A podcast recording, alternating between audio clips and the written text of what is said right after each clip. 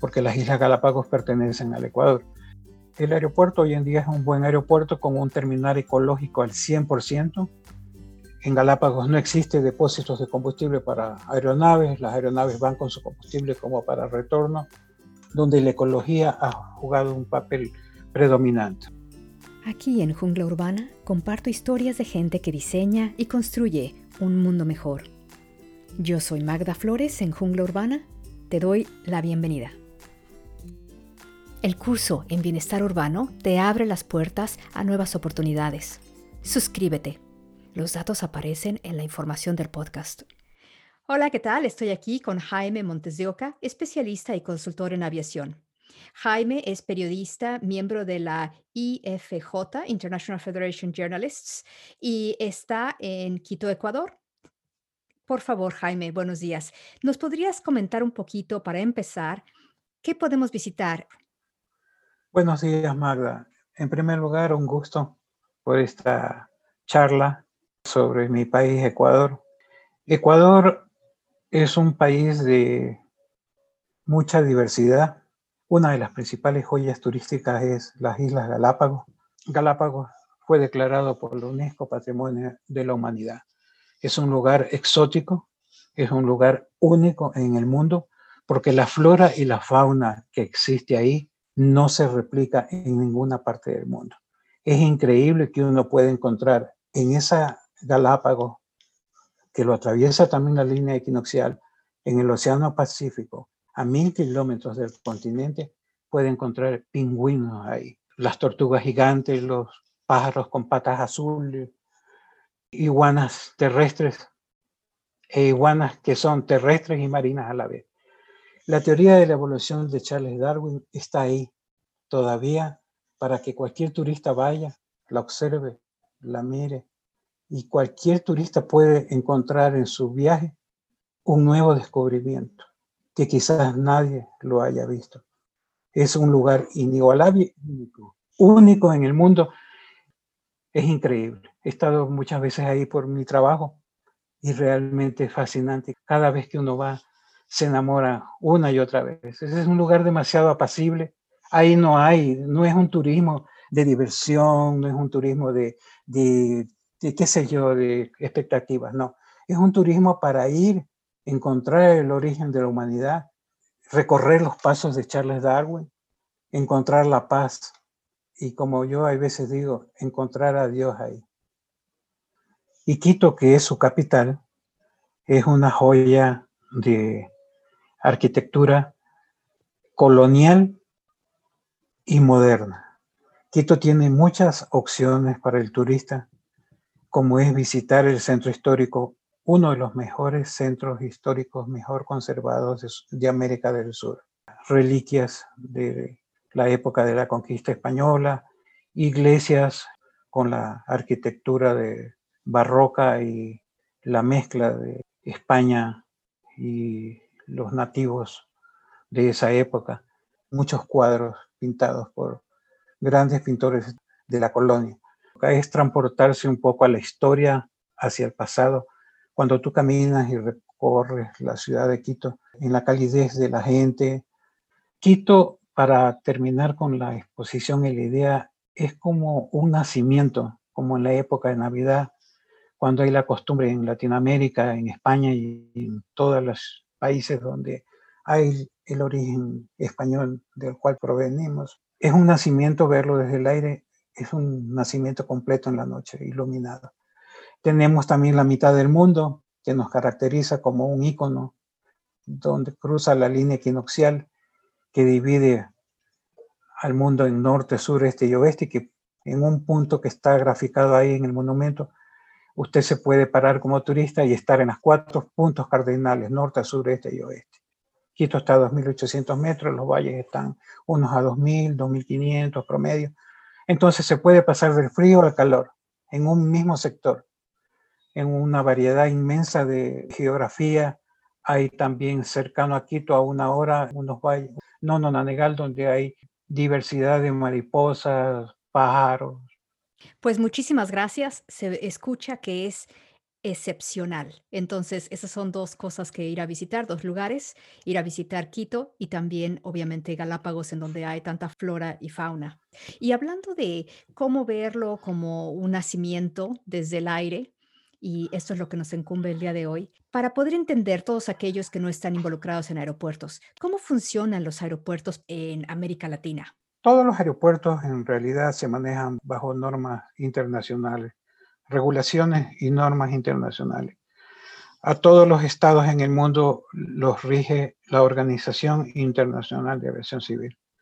Para eso hay los procesos de facilitación aeroportuaria y diferentes otros anexos de la OASI y manuales al respecto. En cuanto al funcionamiento de un aeropuerto, es el típico funcionamiento que ocurre en cualquier aeropuerto del mundo. El aeropuerto de Quito, que es la capital del Ecuador, es un aeropuerto que fue construido en el año 2013. Es un aeropuerto totalmente nuevo, moderno, cuenta con todas las facilidades establecidas, eh, tiene el servicio de mangas para que no desembarque el pasajero a pie, sino que lo hace a través de las mangas, como todos los aeropuertos internacionales de primer nivel. Eh, cuenta con salidas internacionales, salas BID, eh, cuenta con todos los servicios de inmigración, aduana, temas de salud. En la actualidad, debido a la pandemia, pues se ejercen los, los sistemas de control de bioseguridad, los cuales se implementan en la actualidad, para entrar a Ecuador se requiere traer el documento del certificado PCR con no menos de 72 horas de validez. Y hay pues el control de temperatura. Es decir que es un aeropuerto que brinda todas las comodidades para el viajero en una forma ágil y segura. Eh, se requiere ingresar con un pasaporte de una validez de no menos de seis meses. Es un país que está abierto a las puertas al mundo Normalmente estos aeropuertos se manejan con concesiones. Entonces, ¿algún ejemplo que nos puedas dar de apoyo de privados nacionales y de compañías extranjeras? Bueno, en, en el caso del aeropuerto de Quito, el aeropuerto de Quito está concesionado. La concesionaria maneja el aeropuerto de Quito al 100% de su manejo y sus ingresos están relacionados con las diferentes tasas o, o fees que, que cobra el concesionario.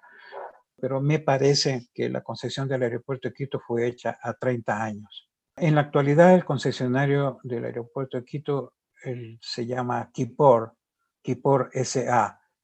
Originalmente, este aeropuerto fue construido por un grupo canadiense con asociación de otras empresas en los Estados Unidos. Y en la evolución del tiempo, desde el 2013 a la presente fecha, eh, los concesionarios han ido vendiendo su parte accionaria hacia otras concesionarias. El gobierno, cuando entregó la concesión, la entregó para que la empresa privada, este grupo que maneja ese aeropuerto bajo el nombre de Equipor SA, son los encargados de todo el desenvolvimiento del aeropuerto, de todo lo que concierne a la seguridad, al mantenimiento, al desarrollo planificado. En la actualidad ellos están desarrollando ampliaciones ahí, conforme al cronograma que fue establecido de acuerdo a la concesión, cada cierta cantidad de años según el volumen de tráfico y cómo va desenvolviéndose la situación. El aeropuerto, pues, eh, como un ser humano va creciendo, va creciendo de acorde a las necesidades. En todo caso, el aeropuerto de Quito es un ejemplo. Luego tenemos nosotros en Guayaquil otro aeropuerto. Guayaquil es la segunda ciudad de importancia en el Ecuador. Es una ciudad que está a 40 minutos del Océano Pacífico, frente a un río que se llama Río Guayas. Es una metrópoli de 3 millones de habitantes, mucho comercio, mucho, mucho movimiento naviero que llega a través de un puerto que está a las orillas del Pacífico que se llama Pozorja y luego por canales entran los barcos hacia la ciudad de Guayaquil a través del río Guayas que acabo de mencionar, donde se producen desembarco de cientos de toneladas de mercaderías, contenedores. Es el puerto principal del Ecuador donde gira la economía y salen las exportaciones nuestras y, e ingresan las importaciones a nuestro país. Ese aeropuerto está concesionado y se llama la concesionaria Taxa SA. Está concesionado a un grupo muy conocido que es Argentina 2000. Luego, en la actualidad, tenemos un tercer aeropuerto que está en proceso, creo que casi por finalizar la concesión, que es un aeropuerto que queda en la ciudad de Manta. Manta es una ciudad que está al pie del Océano Pacífico, una ciudad también con movimiento de barcos, importación, exportación, pero su principal fuente es el pescado. Ahí se exporta mucho atún hacia el mercado europeo y hacia los Estados Unidos, que Estados Unidos es uno de los más importantes países al cual nosotros dirigimos nuestras exportaciones e importamos también. Ese puerto hace cinco años tal vez Sufrimos un terremoto en Ecuador, justo en la costa del litoral, de 7.8 de magnitud. Prácticamente cierta parte de la ciudad se destruyó. Hubieron ciudades en la costa alrededor de Manta que prácticamente fueron borradas del mapa. Ese terremoto de esa magnitud se derrumbó el aeropuerto por completo, incluida la torre de control. Hoy ha sido reconstruido aproximadamente por 29 millones de dólares como una inversión apoyo extranjero. Y el aeropuerto ya está listo. Fue preinaugurado hace pocos días. Es un aeropuerto moderno, muy lindo, y parece que está ya en negociación final con alguna firma de Corea, que es la que se haría cargo del manejo a través de una concesión de ese aeropuerto. Asimismo, igualmente, me parece que es, creo, por 30 años, donde habrán inversiones conforme al desarrollo y a las necesidades.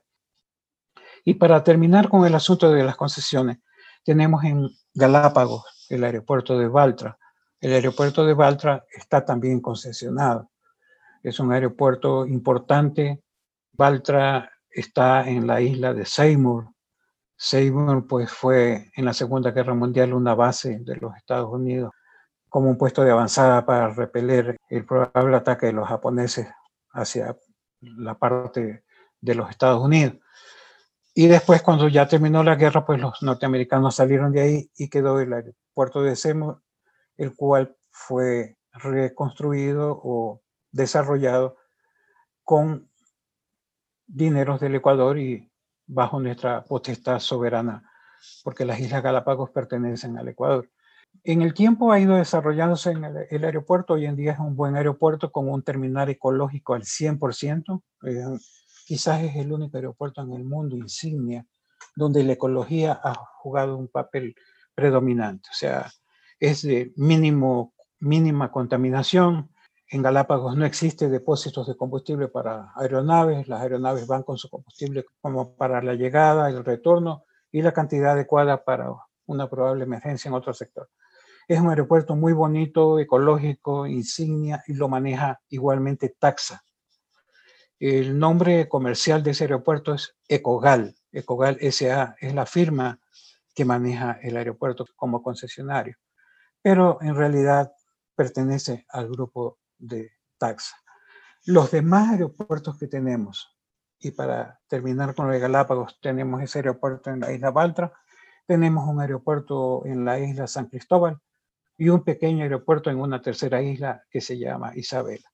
Pues sería increíble poder visitar, ahora sobre todo que nuevamente vuelvan a iniciar los vuelos. Los aeropuertos pequeños han estado sufriendo, pues igualmente los hubs a nivel internacional, los grandes aeropuertos alrededor del mundo también han reducido su capacidad. El otro día estaba viendo algo de la ICAO, la International Civil Aviation Organization, y estaban publicando que la mitad de los gastos de aviación son gastos de operación, mantenimiento y personal aéreo.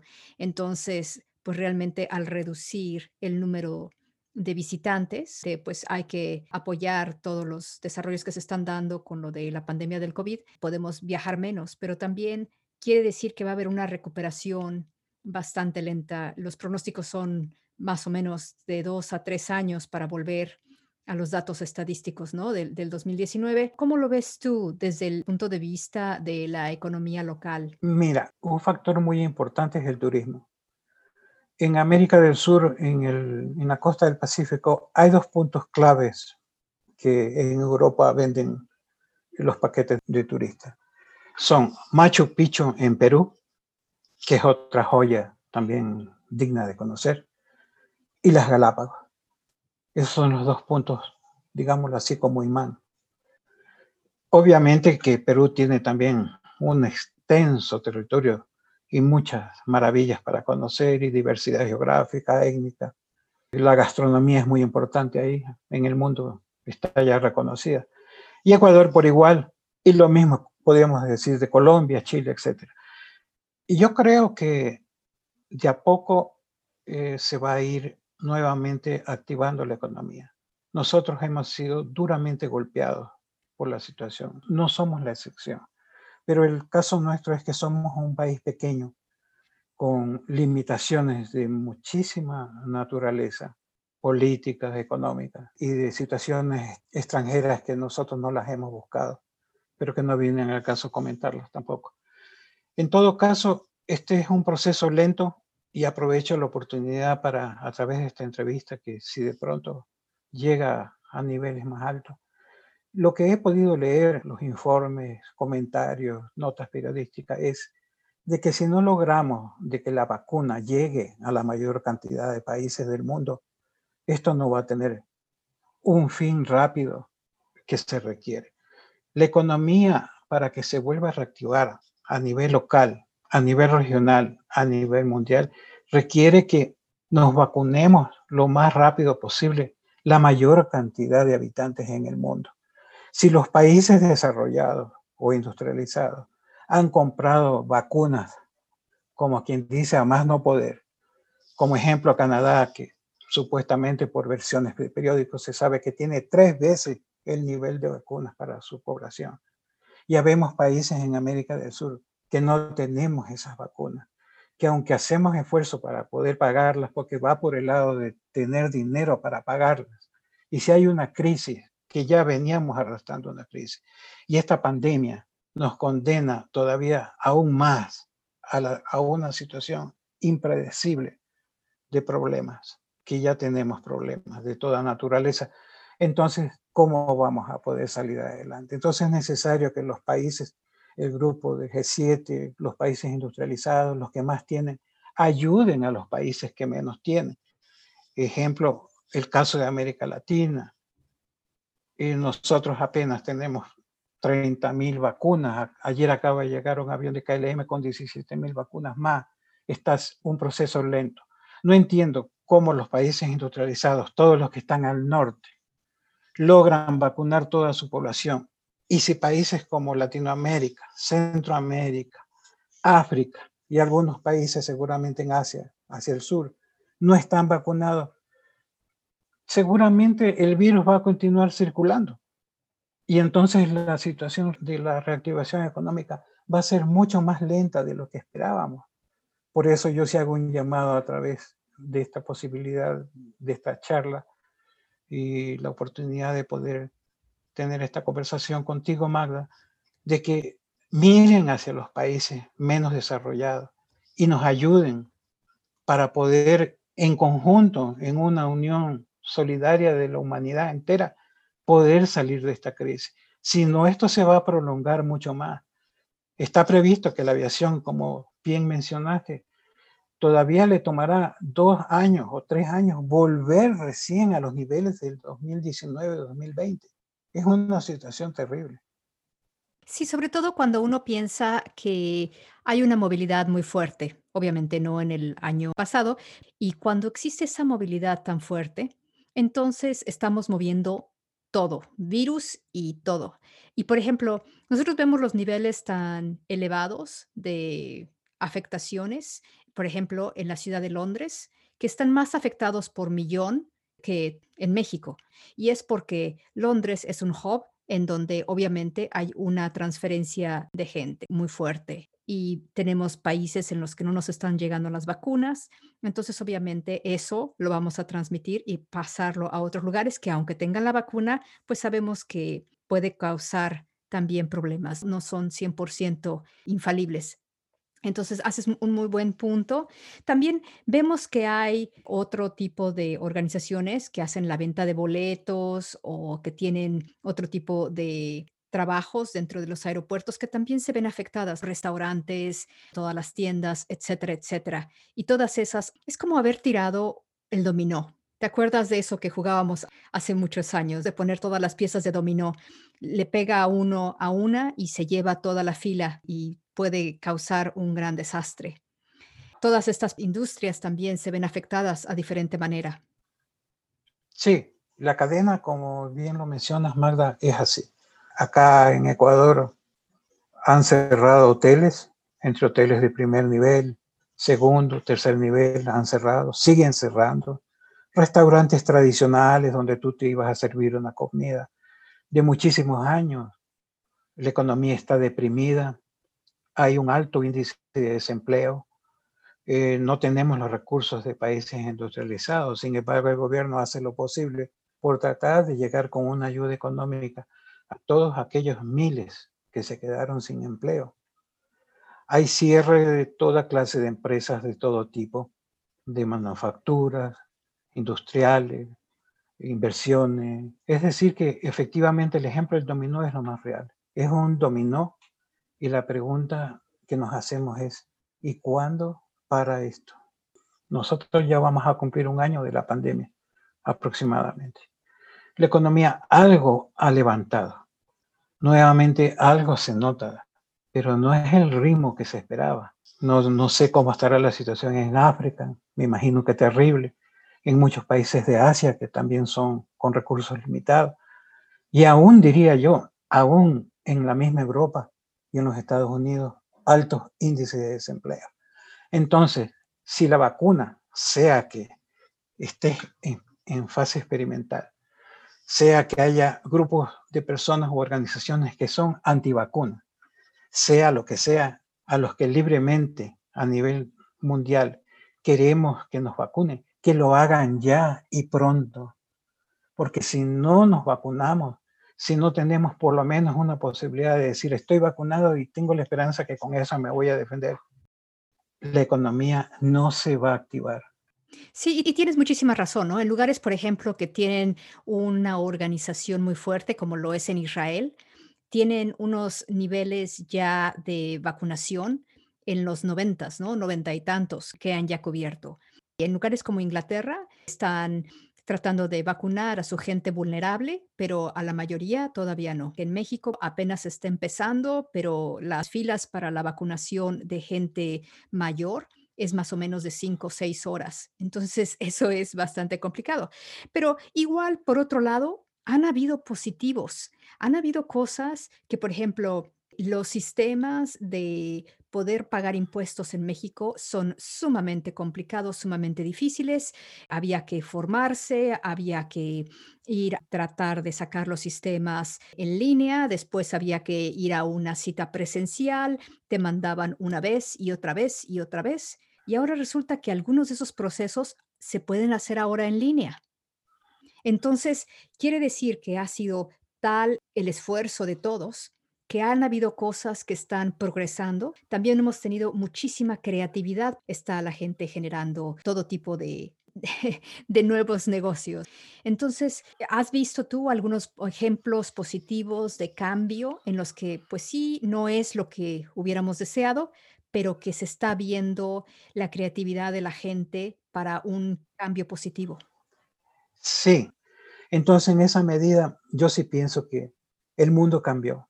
En la época actual del siglo XXI hay dos momentos de cambio. Uno fue el tema del ataque de las Torres Gemelas, donde el mundo cambió por las cuestiones de seguridad en todos los niveles y en la aviación, el principal. Y este es el nuevo sacudón hacia la humanidad, el uso de las herramientas tecnológicas, el uso del Zoom. Y te voy a poner un ejemplo que lo he leído ya en diferentes organizaciones. Una de las más importantes, la NBAA, de la National Business Administration Aviation de los Estados Unidos. Eh, lo que a mí respecta, el trabajo o el negocio que por muchos años lo he desarrollado, La aviación corporativa. La aviación corporativa, ¿quiénes son? Personas de, de industria con sus aviones privados, eh, gente de Wall Street con sus aviones privados, artistas de cine, empresarios, empresas multinacionales que tienen uno, dos, tres, cuatro aviones privados, sus propios pilotos. Para ellos el tiempo es oro y se movilizaban en sus aviones privados para sus negocios en diferentes partes del mundo, los ejecutivos o los subalternos de menor nivel. Hoy en día eso cambió la aviación privada corporativa está prácticamente con muy poca actividad, quizás un 30% de actividad dentro de los Estados Unidos y hacia el exterior. Entonces, ¿qué ocurre? Que las inversiones y los negocios no se han detenido. Se está usando estas herramientas que estamos ahorita nosotros efectuando esta charla. Entonces, muchos negocios al futuro se harán a través de esta vía no habrá necesidad de viajar. Viajarán quizás en casos extremos, pero todo es un cambio. Pero esto es un cambio radical. Sí, creo que ahora ya no es viajar por viajar. Requerimos apoyar un poco el medio ambiente, requerimos también apoyar las diferentes organizaciones que están en todo el ambiente de aviación. Tenemos que incentivar la economía y los empleos, pero también viajar de manera inteligente, de manera pensada. Sí, estoy de acuerdo. Me gustó tanto una charla que escuché que decía que obviamente hacer turismo virtual es magnífico. Uno puede ir al Museo del Louvre, recorrerlo, el Vaticano, la muralla china, las pirámides de Egipto, pero no es lo mismo ir en persona, vivirlo y sentirlo tú puedes ingresar a muchísimos videos de Galápagos y navegar y bucear, hacer snorkeling con las tortugas, con las iguanas, con las focas. Pero eso virtual. Pero de la sensación de hacer eso mismo, de sentir y de decir, yo estuve al lado de tiburones y no me hicieron nada porque no atacan a los seres humanos, están tan bien alimentados, tienen tanta riqueza, te huelen y se van. Y las focas juguetean contigo. Y bueno, eso no tiene precio, ¿verdad? En todo caso, sí hay una diferencia. Y eso hará que los ingresos por turismo puedan otra vez volver a normalizarse. En mi atrevimiento, es mi pensamiento. El uso de la mascarilla, aunque estemos vacunados, pienso que deberá seguir siquiera por unos tres años o más.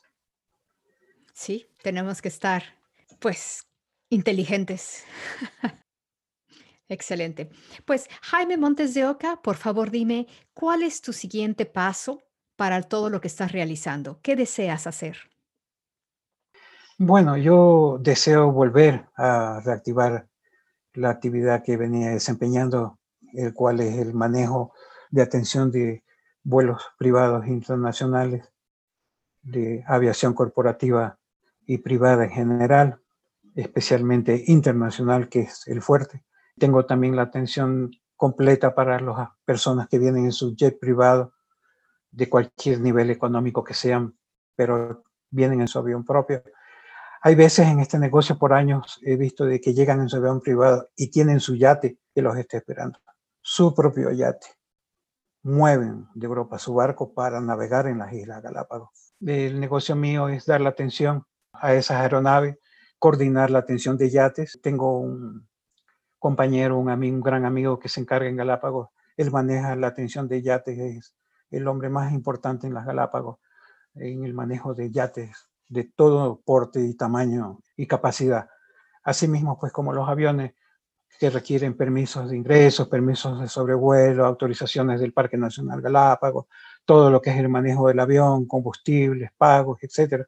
Todo eso lo hago yo en aviones y mi compañero, que es Antonio Moriano de Galayap, y yo pues que tengo la empresa en Ecuador que se llama Montes Consultores y Servicios Aéreos. En la actualidad, desde noviembre estoy trabajando con Fly Pro International.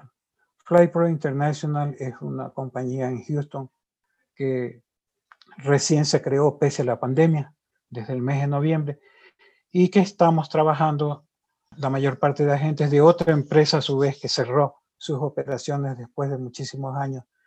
Y esta empresa pues nos requirió los servicios y estamos con ella. Estoy a la orden con FlyPro International en Houston, en los Estados Unidos, para a través de ellos atender vuelos privados en Ecuador. Ojalá que todo vuelva a la normalidad. En la actualidad, vuelos privados muy, muy pocos. Si te digo que ha habido tres, sería mucho. Obviamente, las razones son la pandemia. Esperamos que en el segundo semestre esto cambie, ya haya mayor cantidad de gente vacunada, en Estados Unidos también, quizás la mayor parte de la población, y nosotros ya también estemos en otro proceso y esto empiece a reactivarse. Pero de todas formas eh, se vislumbra pues muy lento y de mucha paciencia. Mi anhelo sería que esto se reactive pronto, que todo vuelva a la normalidad lo más rápido posible. Excelente, pues muchísimas gracias. Jaime Montes de Oca, te podemos contactar vía LinkedIn con tu nombre, todo como una sola palabra. Sí, en LinkedIn estoy como Jaime Montes de Oca. Muchas gracias Magda y estoy a la orden. Esto es Jungla Urbana con tu anfitriona Magda Flores. Ya sabes, para abrir nuevas oportunidades, suscríbete al curso en Bienestar Urbano. Hasta pronto.